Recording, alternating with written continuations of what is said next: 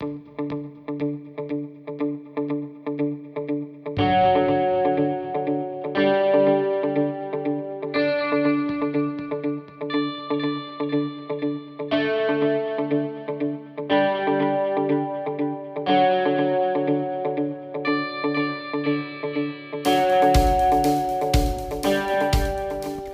We are celebrating a series of outstanding documentaries that were part of the San Francisco Green Film Festival in April. Brand new films that are making their way through film festivals and hopefully to movie theater near you right now. Today we are hearing a true tale of strength, courage, and wisdom. A film called Four Wheel Bob and it is the incredible story of a man in a wheelchair taking on the mountains. That is our focus in this hour Four Wheel Bob, a true tale of strength, courage, and wisdom. Here today on An Organic Conversation, your show on everything that makes life worth living.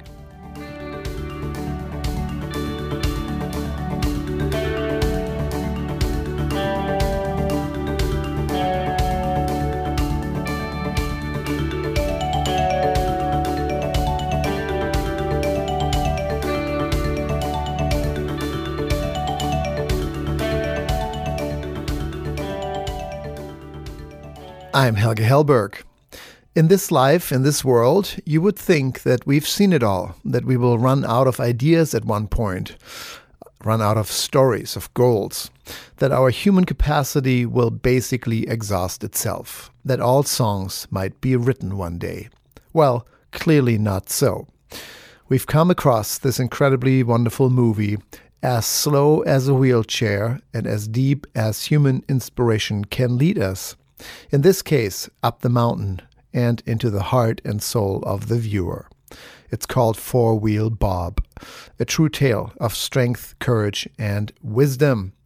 Big shout out to India.Arie, one of my favorite musicians, to inspire this title, A True Tale of Strength, Courage, and Wisdom. The film is produced in the San Francisco Bay Area, where the show is produced as well, and it was nominated as one of the Bay Area's most important environmental film contributions this year. We're speaking with the filmmaker today and with the star of the documentary, Four Wheel Bob. All that and more coming up in just a minute here on An Organic Conversation. I'm Helge Hellberg, and this show is brought to you by Bauman College, a leader in the field of holistic nutrition and culinary arts. Become a nutrition consultant or a natural chef at one of their campuses or learn from home in a self paced mentored distance learning program. For more information on a degree in holistic nutrition or culinary arts, baumancollege.org.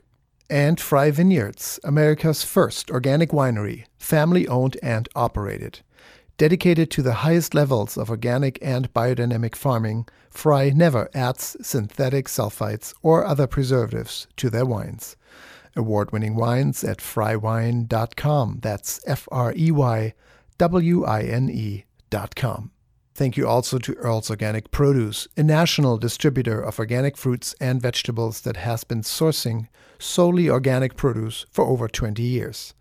From grocery store to company cafeteria to caterers and personal chefs, anyone can buy from Earl's Organic. Certified organic produce at earlsorganic.com.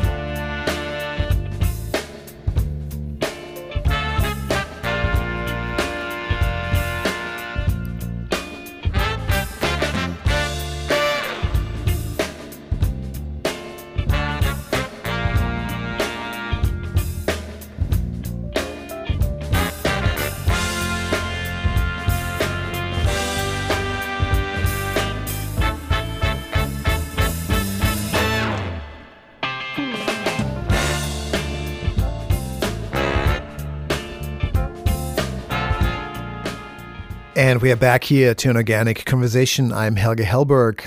and we are talking with the filmmaker and the main character of the movie Four Wheel Bob, a new documentary that it's making its way through film festivals and movie theaters, hopefully near you. A very sweet and very inspiring story of a man in a wheelchair climbing up the mountains. A true tale of strength, courage, and wisdom. And with me now are Tal Skloot, the director of Four Wheel Bob, and the main character of the movie, Bob, Four Wheel Bob, Bob Coomber, lifelong outdoors man, both in the wider San Francisco Bay Area at home. Welcome, both of you, gentlemen. Thank you. Thank you. Thank you very much. Thanks so much for making the time. I was saying in my intro that in this world of, of stories and filmmaking and articles and all the stuff we hear, you would think that really truly inspiring stories, even though they may never fully end, but that we've kind of seen it all, at least variations. And I must say, out of everything that I've heard in my life, this is one of the most extraordinary things I've witnessed. And thank you both, you, Bob, for being that determined, and for you, Tal, to put it into this beautiful uh, story, into this song of a documentary to be witnessing it. Bob, I want to start with you. Can you tell us where you were in your life and what happened to your health that sets the frame for the film? Oh, sure. Well, I guess the best place to start is that I'm a juvenile diabetic since I was about 19 years old. Mm-hmm. And as I acquired diabetes, I uh, lost the ability to do all kinds of things, to be as athletic as I used to be. And I ended up breaking bones one really catastrophic break in my left leg, and then seven following it. And as soon as the one would heal, I'd try to bear weight, and another would break. And after about the seventh one, the, the orthopedist said, "You know what? Maybe you should try a, a different way to get around." And my, that was my introduction to the wheelchair. But uh, diabetes wasn't managed very well back in the 70s, and there was this it was difficult lot. You know, you couldn't test your blood sugar. You didn't have an insulin pump like as I do now. It was a real struggle to hold a job, to to do much of anything really. I was tired all the time and wasting away. And I guess the low point was going into a diabetic coma uh, in 1986 and waking up. And I'm I'm six two in height, but I weighed 121 when they weighed me at the hospital, and that was when we had to really work on getting better. So the di- diabetes is, is one condition, but you couldn't keep weight, right? You were keep losing weight and strength. How was exactly. how was that connected? What what is the connection there? Well, it, it is an offshoot of having diabetes. The food you're eating isn't exactly what you should be eating necessarily, and as often as you should be, and, and trying to be the perfect diabetic. And in doing so, I just uh, I kept losing weight, and it was just impossible to do anything. Yes, and but what you did preserve was your love for nature. You had grown up in in a natural setting and your parents had taken you into the mountains and into the wilderness and that love was not lost even though your that, your yep. body weight was lost but that passion for nature stuck with you that never left me and there are days when I all I could do was drive to a place and sit in the car and listen to the birds, and uh, that kind of helped me bit by bit, small piece by small piece, get back in shape again. So, literally, you ended up in a wheelchair, and what were the first steps? You just went to a city park, and, and uh, at least that love for nature inspiring you, but at first it was the normal uh, stroll with a wheelchair on a paved uh, surface. Right, right. Then you went and from it's there.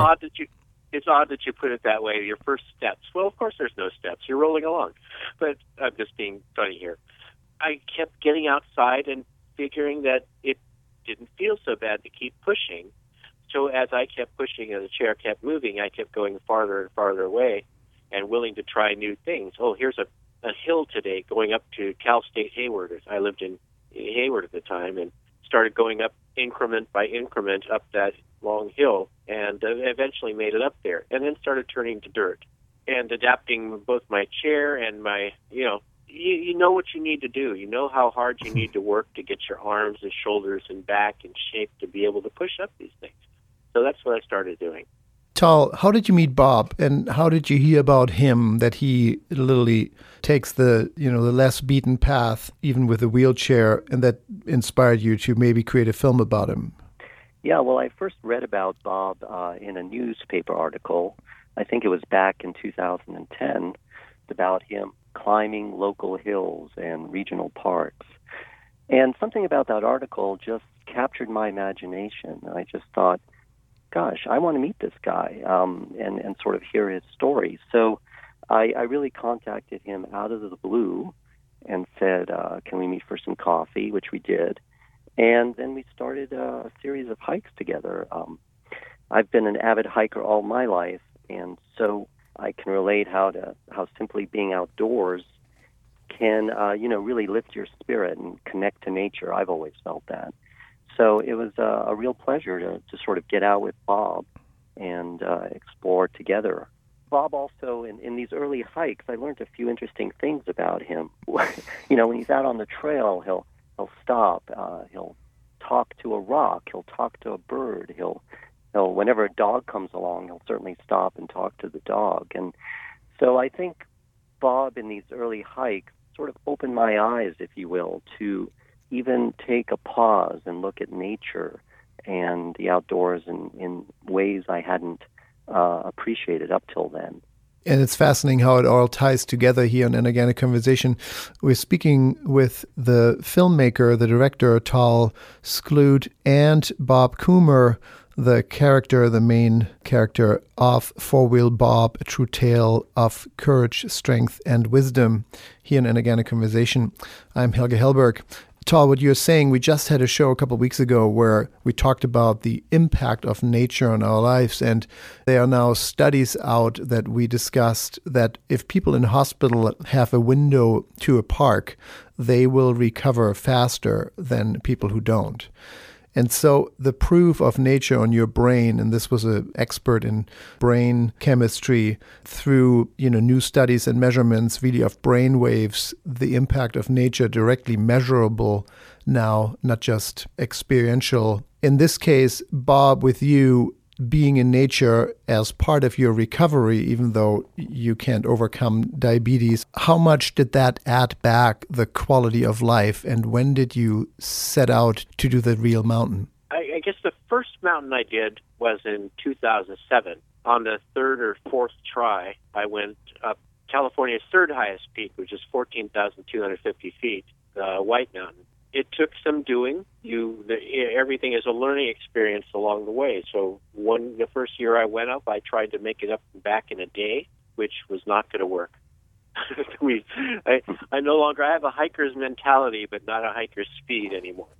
So I kept trying locally more difficult trails, practicing on them. Just mainly not even I can't even say it's practice. It's just getting out there because the experience of being out sitting in the middle of the day under a canopy of oak trees and listening to everything that's going on around you is just so special and it's a perfect way to separate yourself from uh, telephones and electronic devices and things. So I I did a lot of that and it took a little time to get to where I wanted to be in terms of going up hills and gaining traction because you had to change things on the wheelchair to make that work. But every time I went out, I would learn something else about what I needed to do and started stretching limits and pushing things to see how far I could go. How far in a day on a dirt, the east side of Mount Diablo, say in Walnut Creek, you know, and how, how far could I go and still get back for dinner at home? I, I wanted to add something to that, yes, Bob. Is you know, as I started hiking with Bob on, on the various trails, even before Bob attempted Kearsarge Pass, the Big Sierra hike, what amazed me was I, I was in, he, he's very much a technical climber, almost like a rock climber would be, who has to navigate cracks as they're climbing a, a rock face. Only he does it in a wheelchair on the ground. So um, it always fascinated me to watch how he would pick a trail, pick a path that had least resistance, careful not to get into any dangerous situations. So in that sense, I, I felt like I was uh, watching a real athlete, you know, at work here. Just fascinating to watch him navigate trails. Bob, can you walk us through your 14,000 foot attempts? Like, what does that really look like in a, in a wheelchair?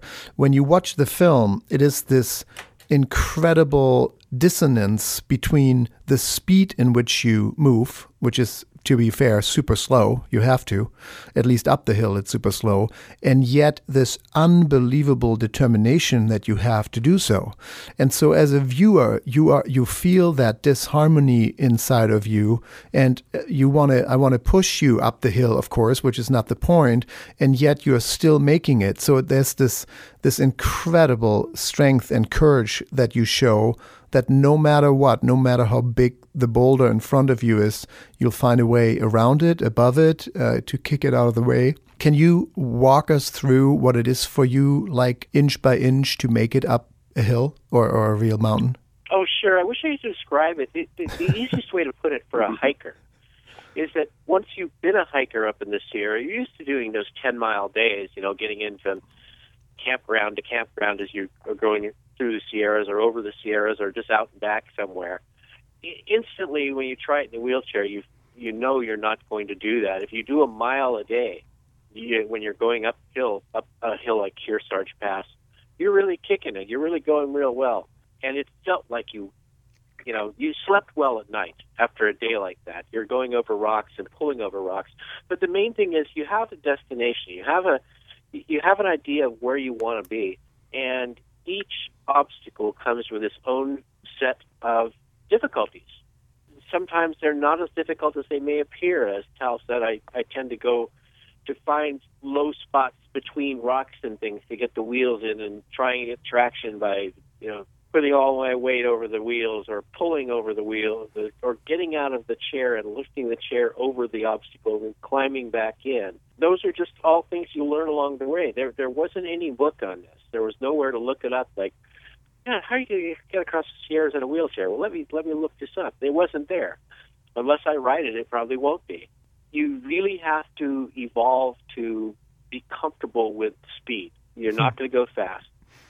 So instead, I occupy myself sometimes with watching the deer make fun of me and laugh at me as they cross the path, as they did our last time up there. Uh, we in front of me, and they're looking at me like, "Oh man, what are you doing out here?" and uh, and I have a lot of fun with animals and, and trees and everything out there. It's just so fascinating and such an upper to me that it's not hard to keep going because there's only more of it up ahead, and over every rise is even more cool stuff.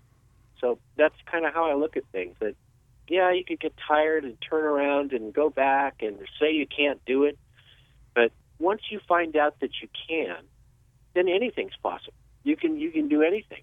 I fully intend to go back there and do it again, and maybe this summer. I'm not sure yet. The snow's going to melt enough, but uh, we'll, we'll see. I hate to give up on things. Well, we want to talk about that High Sierra attempt eh, right after the break. You're listening to an organic conversation. Four Wheel Bob, a new film that is making its round through film festivals throughout the country. A true tale of strength, courage, and wisdom. If you haven't seen it yet, it's a must see. Fourwheelbobfilm.com, the website. And we're speaking with Bob Coomber, the character of the film, and Tal Skloot, the director of Four Wheel Bob. And Tal, before we break, I do want to commend you on I really love the sensitivity of the film. The, the, there's an Irish themed music, rolling hills.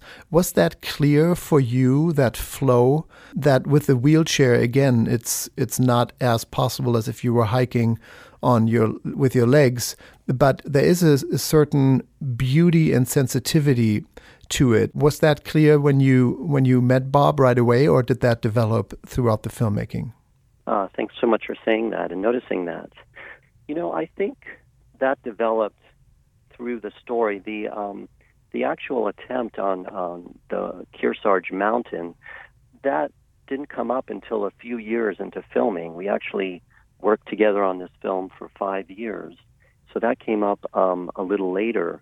But I, I did know that I wanted the audience to experience this journey in a very intimate way rather than um, a lot of talking heads uh, narration. I wanted I wanted us to be with him and uh, as much as possible experience every moment of his journey, uh, almost as if you're right beside him. In in editing, uh, my co-editor Stephen Bagel and I had many discussions about just how much to show of the actual process of climbing uh, up in the Sierras and balance that with the rest of Bob's life, uh, which is very rich in itself.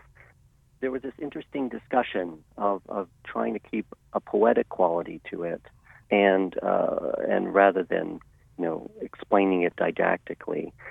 And we were also incredibly lucky to have a wonderful composer. You mentioned the Irish music, Barry Phillips, created an all acoustic instrumental soundtrack. And that was something that I knew I wanted from the very beginning. I somehow felt that real instruments rather than synthesized would would create the mood and, and capture the experience that Bob went through.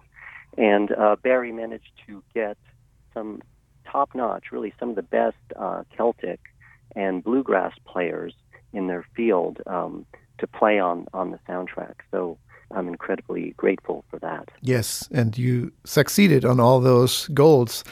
That's Four Wheel Bob, a true tale of strength, courage, and wisdom. Fourwheelbobfilm.com, the website. We're speaking with Tal Skloot, the director, and Bob Coomber. Please stay on the line, gentlemen. We'll take a quick break to honor our underwriters, but we'll be right back with more, and then we want to talk about Kearsarge Path, or Pass, rather, the attempt to climb one of the diff- most difficult High Sierra mountains with a wheelchair. This is an organic conversation, and I'm Helge Hellberg. This show is brought to you by Equal Exchange, a worker owned cooperative that ensures your food is environmentally sound and socially just. Equal Exchange has been creating big change for small farmers for over 30 years by offering certified organic and fair trade coffee, tea, chocolate, bananas, and avocados. More on Equal Exchange at equalexchange.coop. That's equalexchange.coop. And by Utterly, offering beautiful and fun clothing for boys and girls that is made entirely from the unused fabric of prominent apparel manufacturers. Each garment reduces our eco footprint by preventing this fabric from reaching the waste stream. Utterly, making sustainability fashionable and fashion sustainable. For more information, utterly.co. That's U T T E R L Y dot C O.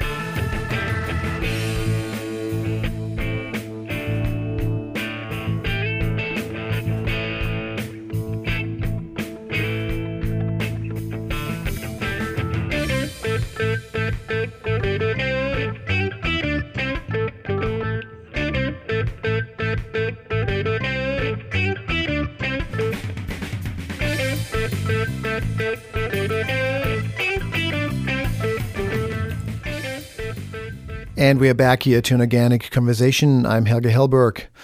A new film, Four Wheel Bob. It is a true tale of strength, courage, and wisdom. And we're speaking with the director and the lifelong outdoors man and main character today, Bob Coomber and Tal Skloot. Bob, when did the idea of hiking one of the most difficult mountain terrains, the Kearsarge Path, come into into your focus? When did you think, you know, all the the amazing fourteen thousand feet mountains that I've already attempted, it's not quite enough. I'm going to do that one. What what what about that pass that that drew you in? You know, and I'll I'll say this that I believe it to this day that it's still something that I can do. There aren't a lot of steps like several passes in the Sierras that have steps or sheer drops of more than five or six feet. You know, when you rock things that might get in the way, obstacles. Um, this has probably the fewest obstacles that any Trans Sierra crossing. And a friend of mine who's a fireman here in uh, Livermore uh, is also an ultra runner, and he ran it for me uh, the first trip I went up, and took pictures of it. And we sat down and discussed about where we could make some time and where you know, and then once we make it to the top, how difficult it will be to get across boulder fields. But once we get across the top, we're clear sailing all the way down uh, to Kings Canyon. So uh, that's been the goal. Once I achieved the pass there, but I, I guess we chose Kearsarge, or I chose Kearsarge, because I knew I wasn't going to be able to go overseas and try some tall mountains in other countries, and Kilimanjaro came to mind first.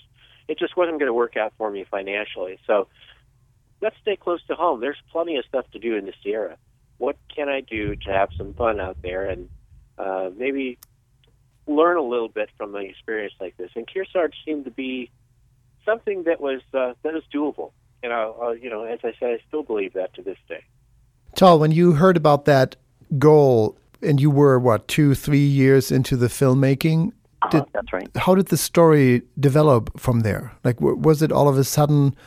Because the story was complete the way it was, right? He was a man who had overcome, in a way, the limits of a wheelchair as far as we understand as a society today, who does who does paths that that or hiking trails that many people who are not in a wheelchair find strenuous or challenging or couldn't even do. Uh, and yet now there's this all, all, of a sudden this major goal of one of you know the, the hardest passes you can you can attempt really crossing the high sierra in a wheelchair and you touched on that bob before we are talking out of the wheelchair on the ground pulling your wheelchair with ropes over obstacles balancing incredibly difficult terrain um, this is not even not paved. This is also not a fire road. These are wild trails. So for you, Tal, when you heard that, what what happened as a for you as a filmmaker? Well, of course, that's every filmmaker's dream. Um, I mean, we had a wonderful story, but uh, when Bob mentioned this, pretty much out of the blue, I want to try and cross the Sierras um, and do a crossing that had never been attempted or done by a wheelchair. I thought, my gosh, we have an amazing story arc now. Uh, I was very grateful that uh, he wanted to do this and um, that he was generous enough to let me follow him after, after you know I've already followed him. I had already followed him for years and uh, bugged him to let me follow him on trails. So it was a wonderful opportunity. Um, and indeed, as as a filmmaker and as a human being, it was an amazing experience to to watch him inch by inch on this journey. When you think that uh, an able-bodied person can get up to the Kearsarge Peak in maybe three hours, four hours. It's really just a, a difficult day hike. But for Bob, it's a, a multi, multi day event. Just fascinating to watch. I think th- the hardest part for me as a filmmaker and our, and our team, perhaps, uh, we had a number of uh, cameramen up there, was to understand as much as we wanted that Bob really didn't need or want our help um, eh, when you see the film, you'll see there are times where Bob is truly pushing his limits, both physically and psychologically. I think, and it was hard, you know, from an ethical side, not not to want to step in, not to want to help. But I think we came to realize early on, and it, and it was helpful to be with Bob for a few years before this journey to understand this, that this really was his challenge and his attempt at crossing a giant peak um, and his personal journey. And so we just have to really respect that and uh, observe it, document it, as it were. Yeah, I understand exactly what you're saying when I said, uh, you know, I wanted to push Bob up, knowing exactly as a as a viewer. That was the whole point that I don't. And so uh, to surrender my care for him with this bigger goal of him succeeding on his own is incredibly hard. It's an it's an experience I've not had in watching any other documentary as far as I possibly remember that you were able to crystallize it. Maybe it lies in the very story that we we are good people, we do want to help, and yet in this case helping was to be strong enough to not help. And it's an it's an odd experience to to watch that. Yes, Thank you very much. Thank you. And, you know, I just want to mention that while you see, uh, when you watch the film, when you see Bob climbing and uh, some of the, my favorite moments are, are people would stop and talk with pretty much everyone on the trail wanted to stop and have conversations with Bob, which was great. There's a lot of that in the film. But we actually had a crew. We had two camera people. We had a drone that was filming. We had a GoPro. We had a still photographer with us. So there was this interesting, uh, from a filmic standpoint, ballet going on Mhm. behind the scenes to stay out of Bob's way and stay out of each other's way, and and uh, to capture those moments up on Kearsarge. So you, as a filmmaker, you've done what twenty or so documentaries. You're a very accomplished director, and yet I I don't know. Um, I got a sense that this film reached into an area that you had never confronted before. That this somehow, somehow was special. The slowness of the subject uh, or the topic itself that you c- can't help. Uh, how does it rank in your experiences as a filmmaker? Yes, I, this was certainly probably the most, if not one of the most special projects I've worked on. Personally, one large lesson I learned has to do with empathy. And we all, I think, struggle in this day and age to find empathy, to understand those who are perhaps disabled, uh, whether it's a physical disability, an emotional, a mental disability, and also to challenge the ways in which we perceive disability. Uh, there's Bob can speak more to this, but there's so many uh, different shades and degrees of disability, and yet somehow through through this film, I learned that no matter what the challenge is, you can push your own personal limits. Whether it's just getting out of the house if you're a Vietnam vet uh, and getting to the corner going out to meet friends. And it's, as you mentioned earlier, um, and I, I talked to some therapists about this too in my research, is uh, the, the health benefits of getting outside, getting into community, experiencing nature are, are tremendous. And so that was a huge lesson for me and something I learned through the process of making the film. Yes. Four Wheel Bob, a true tale of strength, courage, and wisdom. And of course, Bob, what happened? Kearsarge Pass. How did you prepare? How did you think you were ready? And and then what happened? Well, I spent a lot of time in the gym, as I have for many years now, just because it makes everything easier. It's you know, you either have the engine of a of a VW Beetle, or you make it like a 1967 Pontiac GTO. It just depends how hard do you want to work at it to uh, to get yourself in the kind of shape you know you have to be in. And I'm I- German, so I do take offense to the Beetle analogy because they do run forever. But no, I get it. Oh, yeah. Of course. That's And not in any, any area. My speed is more like that of a beetle going uphill. I've owned many. but you are in uh, top shape now. I mean, seeing you in the film. Um, what's your weight now? And it's mostly muscle anyway.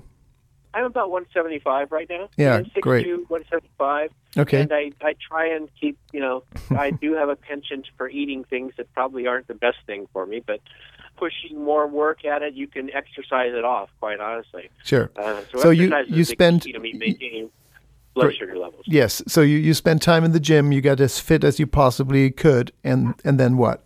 Well, then I just go out and try trails, and uh, things that were so difficult 20 years ago to go up a 300 foot section of fairly what I consider fairly you know shallow grades up in the local hills like that are now no more than, an, than they feel like flat ground, and that's the advantage of working hard to get your body in shape.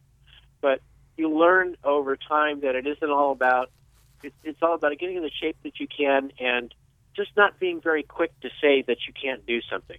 And I think that's a, a, a big message for me when I get to speak with other people in wheelchairs or using mobility devices is that don't say you can't until you've tried. So I started trying things. and, you know, you get up your first 14,000 foot mountain, check. You go over Kearsarge Pass or try to get there.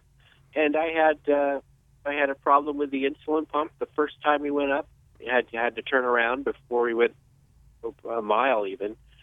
Uh, I had a finally it got to a point on the trail where we it was just boulders strewn everywhere, and I tried my best to get over them, but my hands were blistered up, and I'm not sure that I wanted to take the chance of the hands getting infected when you're 10 or 11 miles away from the trailhead in either direction.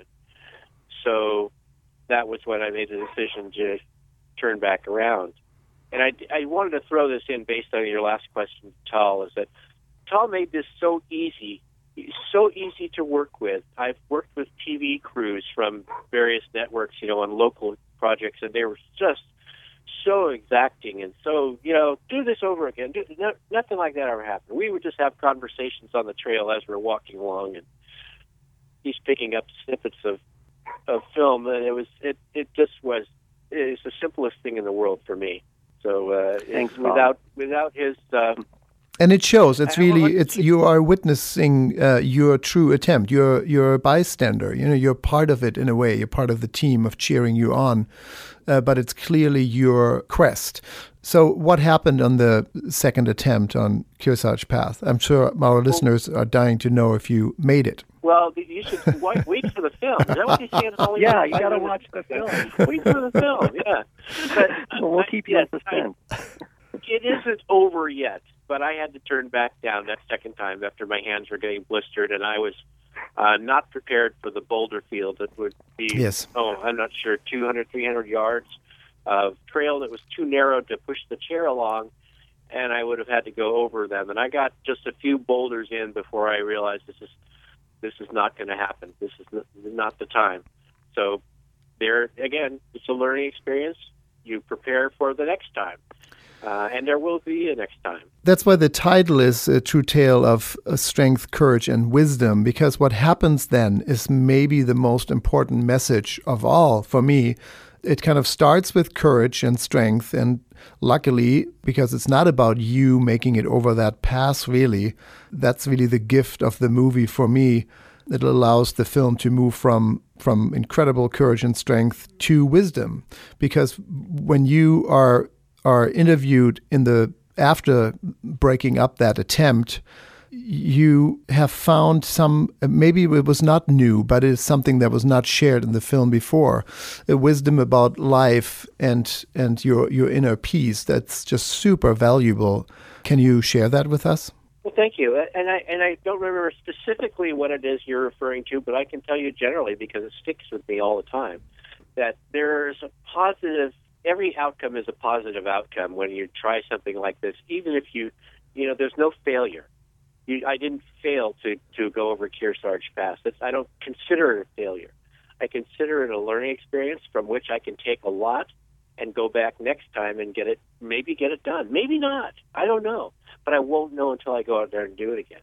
So you have to just take everything and, and not consider that which you cannot do, but that you tried that you gave everything you had, and I think that was apparent from some of the footage in there because I was tired watching it when we were, you know, I, I didn't want to go out there and at the end of the night I was thought I was going to have to go set up my tent and go up the hill again uh, the next day, but uh, you you just I look so forward to being outside, and you gain so much from being out there, getting your hands dirty, as I tell kids when I speak to them in schools you've got to get your hands dirty and get out there and touch things and see things and smell things and and uh, know that you aren't going to get attacked by wild marmots in the middle of the night out there somewhere. It just it doesn't work that way. There's a harmony and a balance that you can reach even when you're just exhausting yourself physically.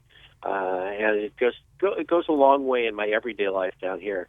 So, how has your path of being in a wheelchair and exploring nature, regardless, changed the part that Tal was just touching on, your understanding of being disabled, of disability? You do take a lot away from that because you realize uh, after a, just a few short feet in the chair that it's going to be a lot harder than if you were hopping over them as I used to do many years ago before I was in the chair. Just bounding over rocks and charging uphill over a fairly shallow grade up there and and uh and you realize you have there's a fork in the road. There's a, there are choices you have to make, whether you want to live the way you want to live, or are you willing to concede so much that your life has less meaning and less value because you're you're giving up on things that you love doing. So I just uh, I got to the point where I just wasn't going to give in to that anymore. That wasn't part of the equation to give in to the disability. Let's see what I could do rather than concede what I cannot. And that's that's probably what I'm all about more than anything. Beautiful. Thank you, Bob. That's Bob Coomber. Tal, as the director, the filmmaker Tal Skloot. Tal, what's what's your takeaway message here for you, and where can people watch the film? Well, gosh, Bob said it so well. Yeah. Um, hard to improve on that. I do think I'm very pleased that that message that uh, you perceived and Bob mentioned comes across in the film, and hopefully, uh, audiences as they watch it will will question themselves um, in every aspect of their life. Um, what limitations they see that they can push through, what challenges they haven't faced that they could face, and I think Bob, more than anything, uh, sets an example for that. Um, and when we think of disability being a limitation, indeed, here we see not the case. And so my hope is that as people watch the film, they can think about their own lives. Great. Yes, the film is, is, is rolling out, played in festivals, and I'm delighted to say mountain film festivals in Europe. Uh, so it's having a, an audience for the mountain community as well. We're currently in negotiation with uh, PBS for a local and national broadcast. That will probably be the best place to see it for number four, wheelbobfilm.com. Great. Tal Skloot, the director of Four Wheel Bob. And yes, the website four as a number four, four wheel bob film. Dot com. Thank you both so much. And I know your work, what I'm hearing between the lines, will continue in one way or another. Um, there's another day to attempt Kearsarge uh, Pass, and we will all be witnessing, at least in our hearts and souls. Thank you so much for the inspiration. Thank you so thank much. you so much. It's been a pleasure. Thank you. Take good care. See you out there. Yeah, you. I'm Helge Hellberg, and this is an organic conversation. From hiking the High Sierra in a wheelchair to planting fruits and vegetables in the lowlands of California, here's the update from the produce doc what's available, how to pick it, how to choose it, how to store it, and what to do with it. Here is what's in season.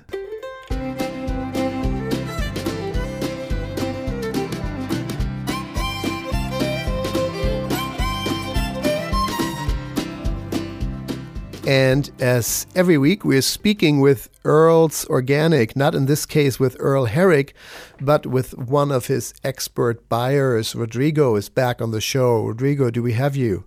Hi, Helge. yes, I'm here. Hi, thank you so much for making time. Uh, we are so excited. It's May, and it looks like every other day, every week for sure, there are several new items. What's your focus today? I would like to talk about tropical fruit. Oh, tropicals! I love tropicals. Um, what when you say tropicals, what do you what do you have in mind? Pineapples, mangoes, you know, mangoes are part of the tropical world. Papayas, and coconuts too. And, uh, you know, sometimes we also put there uh, the cherimoyas, uh, since it's, it's a subtropical, but, it, you know, it can be considered tropical fruit as well. Yes, and cherimoyas, they look like little dragon eggs with all those bumps. Um, many people may ne- have never had one. They are also grown domestically at this point, right? Tropical means only they don't require chill hours, and it doesn't mean necessarily that they're grown only in the tropics. Don't we have l- relatively local mango production, for example? We do, uh, we do. In uh, uh, California and Florida, we have a mango production, and in the case of the cherimoyas, uh, San Diego County. It's uh, you know it's where we find most of the uh, of the cherimoya production. San Diego, huh? Interesting. Yeah, San, San Diego County. I can tell you because I'm being Chilean. I'm Chilean. I uh, grew up uh, eating cherimoyas. They Oh, are. I'm so uh, jealous. it's my favorite tropical fruit. Uh, But you know, let me tell you amazing. this: they're not any cheaper in Chile. Oh, really? Yeah, that's a problem. I mean, cherimoyas is not a fruit you want to eat on an ongoing basis. You know, eight, nine, ten dollars a pound. It's again, it looks like a coconut size dragon egg with all those bumps, and yet I do need to say it is my absolute favorite flavor.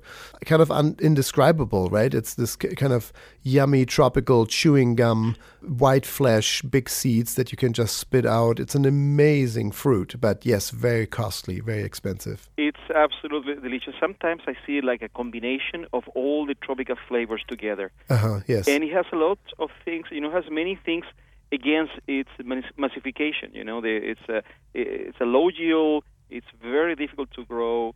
It's very sensitive. It's very fragile. It Yes. has a very thin skin, and it has lots of seeds. yes. So it's more like an adventure. It's a, it's a treasure, you know. It's trying to stay away from the masses. And let me tell you, you know, there's a, a, a the, I, I- I agree with you. It's a fantastic piece of fruit. But I would like to quote Mark Twain, who once called the cherimoya the most delicious fruit known to man. Oh, really? Oh, great. Um, I'm not alone thinking that. And um, I like them slightly on the firmer side. If they have a little bit give, like an an almost ripe avocado, I think they're they're best. And then you just scoop them out with a spoon, and you can spit out these big seeds. If people have never had them, they're often recommended to be eaten very ripe, like almost soft. And I I do think they start um, fermenting fairly quickly. What's your take on that?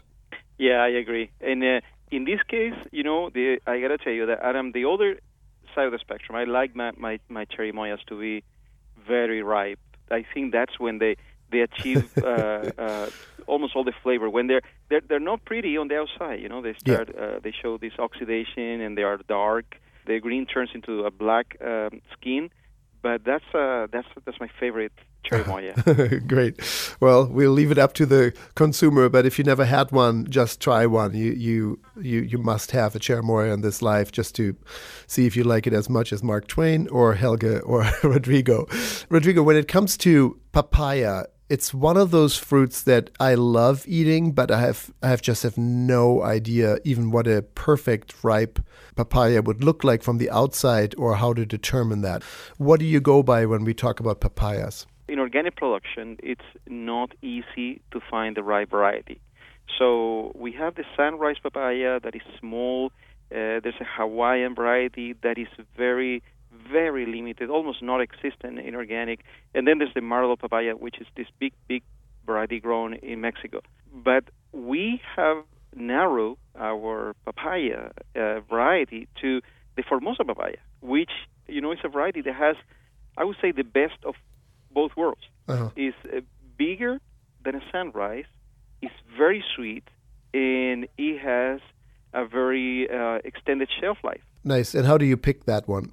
I will go for something that is uh, kind of like, you know, partially green and partially orange. Oh. Uh, not completely orange. If you go to a fruit that is all orange in this Formosa, it might be too ripe. It might be too late. And they have a lot of give then too, right? If you can basically almost squeeze it together with your thumb, it's too ripe, right? If you if you exactly if you go to a point with a point where it has that give, it's it's already too late. Something that some uh, um, growers have been doing in their PLU sticker, they use a big PLU sticker with a uh, a, a color that tells you what is the you know optimal oh, range. perfect. Huh. So it's it's this uh, gradual, you know, change in color from uh, green to orange, and it clearly shows you what is the optimal optimal uh, uh, ripening stage. That's been, you know, it's been very, it's been proving to be very helpful because it's a it's a relatively new variety. Uh, it's not the most, you know, uh, common variety, but it's so much better than anything that we uh, used to have that we're seeing a lot of uh, customers more and more interested in this Formosa papaya. So you don't go by scent or anything really. If it if it has green and yellow, and if it's if it meets that little sticker with the ripeness, that's really the way to go. That that's exactly how it is. Great. And then lastly, which is a really expensive item too, and same thing, people love pineapple, and yet uh, from peeling the leaves, which you already told me last year, I believe that that's not a good way of determining. Actually, in fact, it's the opposite. If they come out, it might be too dry already. I believe you said weight is really the best way of, of going by about it, right? What do you? How do you do that? Absolutely. So some any pineapple that is heavy for its weight is going to be, um, you know, most likely to be sweeter. Now, remember, pineapples don't ripen. They are in the group of fruits that doesn't ripen after being harvested, like um, apples or grapes. Uh, the way they are when they're harvested, that's what's going to be. Mm-hmm. They're not going to get any sweeter. So just uh, look for a pineapple that doesn't show any signs of mold, that is not too soft, and uh, don't look for the uh, for the yellow color because organic pineapples remain green even when they're sweet and fully ripe. Uh-huh. It's very unique to the organic production of pineapples because in the conventional production, many times they uh, they spray ethylene in the field just to artificially change color from green to yellow, but that doesn't have anything to do with the the sweet. that's so funny. Wow, that's good to know. So you basically go through all the um, pineapple and you kind of picture, even if they have slightly different sizes, is this for its size the heaviest because that means it has the most juice, and juice means sugar, and that means ripeness. Is that right? That is correct. That's exactly right. Nice what do you do with tropicals? We're almost out of time, but I do want to. When people get them home and let's say they have the perfect one, how long do they last on the counter, and do you ever put them in the fridge? Um, you can put them in the fridge once uh, if they're ripe. They're going to be they're going to be very they're going to preserve very well in the in the in your refrigerator. Um, in the case of pineapples, I like to cut them immediately and then put the cubes uh, of pineapples uh-huh. in a in a bowl and then put it in my refrigerator. So I I have a perfectly ripe pineapple that is uh, very you know at the perfect temperature. Uh, now that the weather is warmer, um, it's very refreshing. Sure. Um, so this would be the time to enjoy a cherimoya, papaya, mango, of course, or pineapple. Pineapple. Wonderful. Great. Thank you so much, Rodrigo. Really appreciate your time and your expertise. And we hope people try those items right now, and we'll have you back soon. Thank you so much. Fantastic. Thank you, Rodrigo. Take care. Bye. Bye. And that was a beautiful hour of an organic conversation, a new documentary, Four Wheel Bob, a true tale of strength, courage, and wisdom, and the update from the San Francisco Produce Doc, really as a consumer segment of how to save money choosing the right produce right now. And that was this week's edition of An Organic Conversation. Thank you so much for listening. A big thank you also to our associate producer, Kristen Ponger. If you missed parts of this show or for any other episode, go to anorganicconversation.com or subscribe to our show on iTunes, Stitcher, or Google Play so you'll never miss an episode. And for more information, health tips, recipes, and your daily dose of inspiration, find us on Facebook and Instagram at An Organic Conversation and on Twitter at Talk Organic. I'm Helge Hellberg, and we'll be back with another great episode right here, same place, same time next week. See you then.